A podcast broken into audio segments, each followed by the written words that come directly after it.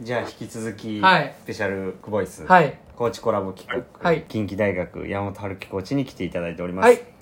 お願いします。これ最終回ということでね、はい、ね、はい、あの本当にたくさんお話聞かせていただいて、そうですね、むちゃくちゃ刺激的で。はい、勉強になる話、ちょっと聞き直したいなっていうぐらいの感じなんですけど、今で今回はもうあの最後我々がちょっと質問させていただこうかっていうところで、そうですね、最後終わっていきたいな、はい、なんかあのコーチコラボ対談と言いつつも歴史を、ね、歴史もう圧倒されてね、話の内容の濃さにね、なんか途中からインタビューみたいな感じすいません、もうなんか本当にいろいろ普段話せないこともきっとね話していただいて、もうまあなんかそのそれこそ近代生が聞いてなんかどう思うかとかね、もう気になりますけどね、うんうん、そうですね、うん、いや最近本気出してないんちゃうかとかならんようにだけはしたいですね。ほんまやほんまやほんまやで、うん、なんかなそうでもないねんけどな、はい、なんかでも自分で今のチームの状況となんか俺の年齢かな、なんかたくや俺はもう一番バリバリやってるとこなんかもうビビってたもんな。そうですね。まあ話聞いたら、まあいろいろあってね、春樹さんも手負ってましたしね。あんま言えないやつちゃうね、それ。違う違う違う違う。それ違うね。あ、違う。それ違うわ。それまた別件やわ。それとばっちり受けて、受けたやつですね。全然。いろんなボクシング大会に参加させられて。そうです、そうです。まああのまあ歴史ありますね。いやいやいや、よよよかったですよ。ちなみに僕あの春樹さんは高校の先輩なんで。あ、そうやそうやそうやね。ずっと正座で聞いてましたよ、僕は。いましたやん、正座。正座いましたやん。見えへんから言うてそれずっこいな。今あれですか、あのなんか質問あるって言ってたじゃないですか。あのね、山本コーチとはね、まあこれまでもお付き合いさせてもらってたので、はい、まあいろんな話をね近くで聞かせてもらってたんですけども、昔自衛隊のコーチもされてたじゃないですか、うん、でそこからあの大学のチームをこう強くしていろんな場面でそのコーチングをしてこられたと思うんですけど、うん、まあここ最近ではそのユニバーシアードの大会にコーチとして帯同されたりとか、まあいろんなことをこう含めて山本コーチがあの、うん、コーチングで大事にされてることとかすごく参考にしてるコーチとかなんかそんなんってあったりするんですかね。なるほど。なんか昔はほんまにそのどのコーチもさすごくていろんなコーチを参考にこうさせてもらったなっていう感じがあって、はい、でもちろんそのいろんなコーチのやり方をこう真似たりとか、そのあのそれこそ日体にマネージャー行かしてもらったのもその日体のマネージャーマネをというとこから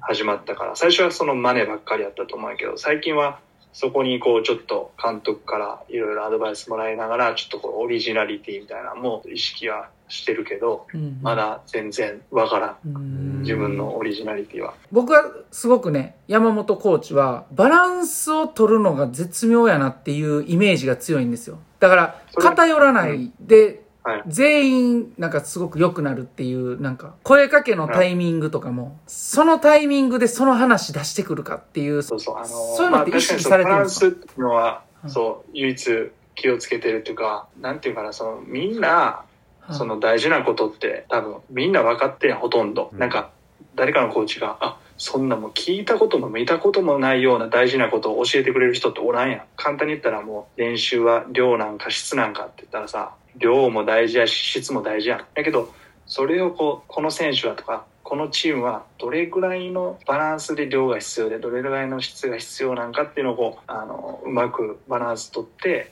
やるっていうのがなんかコーチの仕事なんかなみたいな、はいはいはい、そのチームでもさルールも大事やけどその自由なも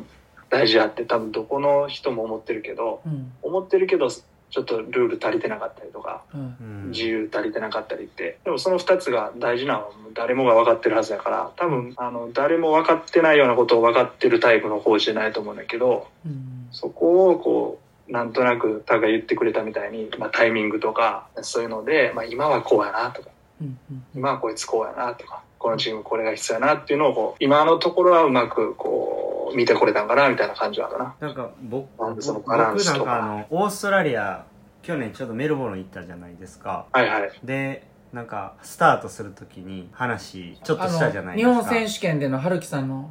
経験の話、うん、で、はいはいはい、うん、であれの時にそれこそ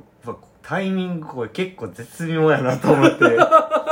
もうちょっと遅かったらもうあんまりそっから頑張っても間に合えへんようなタイミングじゃないですか、うん、じゅうにがつやから、はいはいはいはい、しがつで選考会で結果出そうとしてたんで、うん、だからめっちゃなんかタイミングもやし、そこでそのなんか自分の経験談を持ってこられたらなんかもうみんな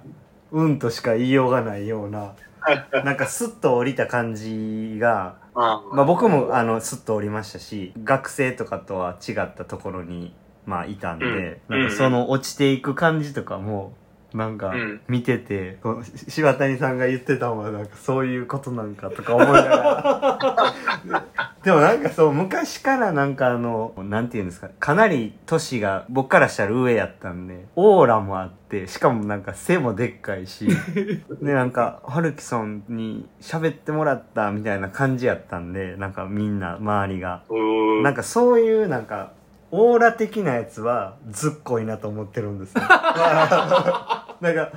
の僕が言うても柴谷さんが言うても多分なんかスッと入らないやつを春樹さんが言ったらスッと入ったり出てするやろうなとか